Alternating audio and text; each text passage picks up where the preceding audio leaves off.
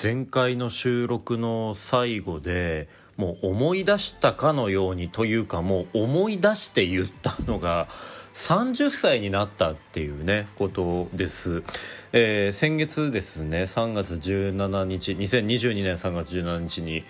30歳に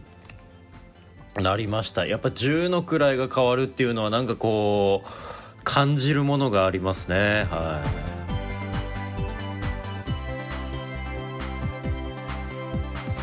西暦2022年4月15日金曜日夜21時33分くらい収録のテクノロジートークステーション第1262回目ございます。ケクノでございます。ケクノ太郎30歳。嫌ですね。まあね。まあ18になった時だとか二十歳に二十歳になった時も何かね感じるものがあったわけですよ。まあ二十歳になったなんかこう20代ってそれでもまだいいね若いねっていう感じがするし酒飲めるみたいななんかそういうね選挙みたいななんかそういうのがありましたけど30代ですか。おじさんですか？どうでしょうかね。なんかこうやっぱ子供の時に思っていたあ30代はやっぱりおじさんでしたからね。なんか自分そんなつもりなくてもやっぱり周りから見たらそうなんだろうなっていう気がするしやっぱりなんかお肌がちょっとおじさんっぽくなってきた感がちょっとあります。怖い。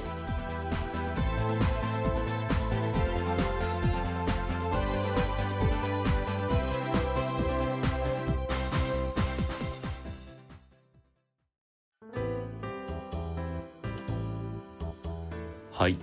ということで30歳になっちゃったわけです。まあ引き続き僕の職場ではねまあね札幌の隣町の今の職場では引き続き僕が一番若いんです。なんかねまあおそらく7年間まあ2年前にねあの今の職場に移動してきて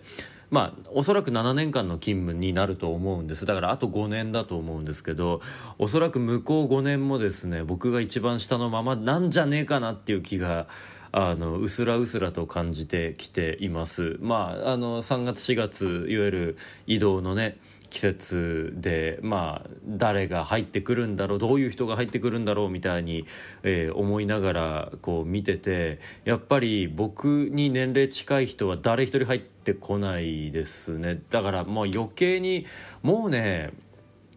30になっちゃったからあれですけど客の若いねみたいなことはもうさすがに言われなくなりましたね。もう普通にいます。まあたまにね会話の流れでまあ客のさん若いからさみたいな話にはなるけどまああの新しく来た職員の方とかに「いやー客のさんって若いですよね。いくつですか?」みたいな話は去年まではされてたんだけどなんか今年はそういうのがないんだよね。だからもうなんか雰囲気おっさんになったか？みたいな。でもね確かにねあるなんかね家の鏡を見てて顔洗った後とかひげ剃った後とかになんとなく肌のなんかな艶というか張りというかまあもともとないけどね。もともとないんだけどうんなんかあのまあもともとねこうちょっとした BB クリームだったりまあまあ下地と BB クリームとまあ軽くリキッドファンデぐらいこうつけて出勤することがまあこちら来てから多かったわけですよ。で逆につけないとねなんか顔色がすげえ悪いというかあれってなる感じがちょっとしてきて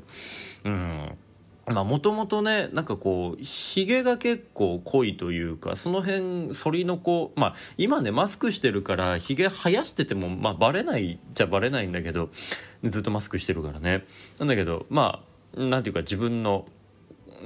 納得のいくような形であの出勤してるんですけどまあなんかこうおじさんになったなみたいに感じるところはありました。あとね今日ねおじさんになった感を感じたのがちょっとねあのオフィス内を急ぎで走るっていうところがあった時のなんか自分の足の動きというかもうこれはおじさん関係なくて自分の生活習慣の問題なのかもしれないんだけれども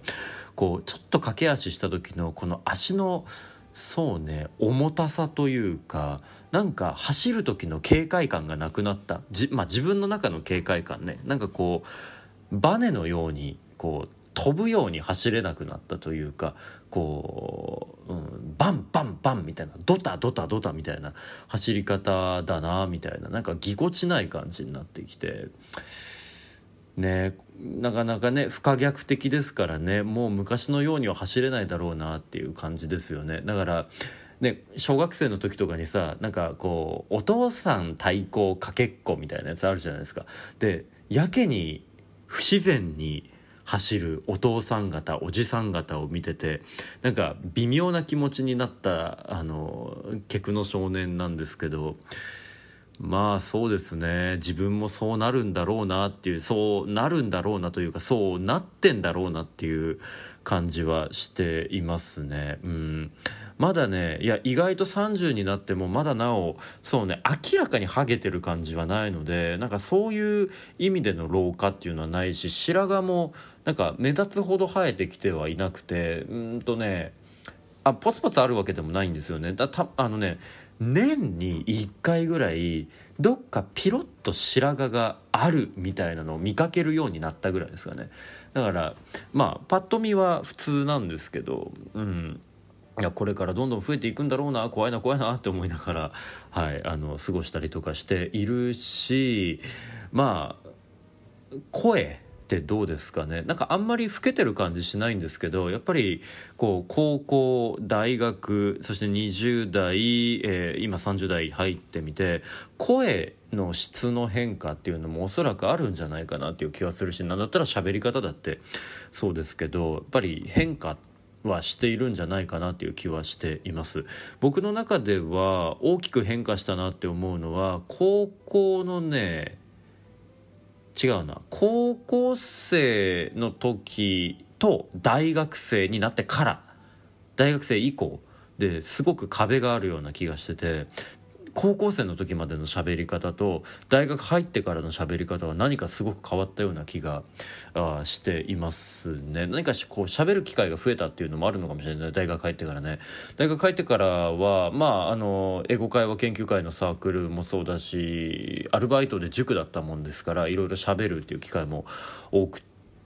まあ、でこの番組もめちゃくちゃやってましたから、まあ、そういう意味で、まあ、大学生の時っていうのはとにかく発話量が多かったんじゃないかなっていう気はしてるんですけど、うん、なんか自分の声だとか喋り方の一つの型っていうのがこうできたのがこの「ケクステ」も含め大学生の時かなっていうふうに思うんですが声って若干老けるね老けるというか若干の変化あんま変わらないと言いつつやっぱ変わるなっていう気はしています。うんまあ僕の好きな福山雅治さんとかもそうですけどまあやっぱ声の変化。なんか昔のラジオとかを YouTube で聞くんですよ。福山さんの FM とか AM のなんか過去ログみたいなのがやっぱまだ残ってますからね。それ聞いてて、まあ、僕が好きだった福山さんまあ今も好きですけど、まあ、ピークに好きだった時の福山さんって実は2008年とか7年とかなんですよね。9年とかか。こ、まあ、僕が一番福山さんも好きだった時期なのかもしれないんですけどなんかこう一番好きだった声だし今もその2009年のライブの声を聞くとすごく好きだなと思うしなんかこう生きてるなってでその声が生きてる感じがするんですよね。だからまあ僕がそう感じてるだけかもしれないけれどもやっぱ声って結構30代ぐらいっていいんじゃないかなっていう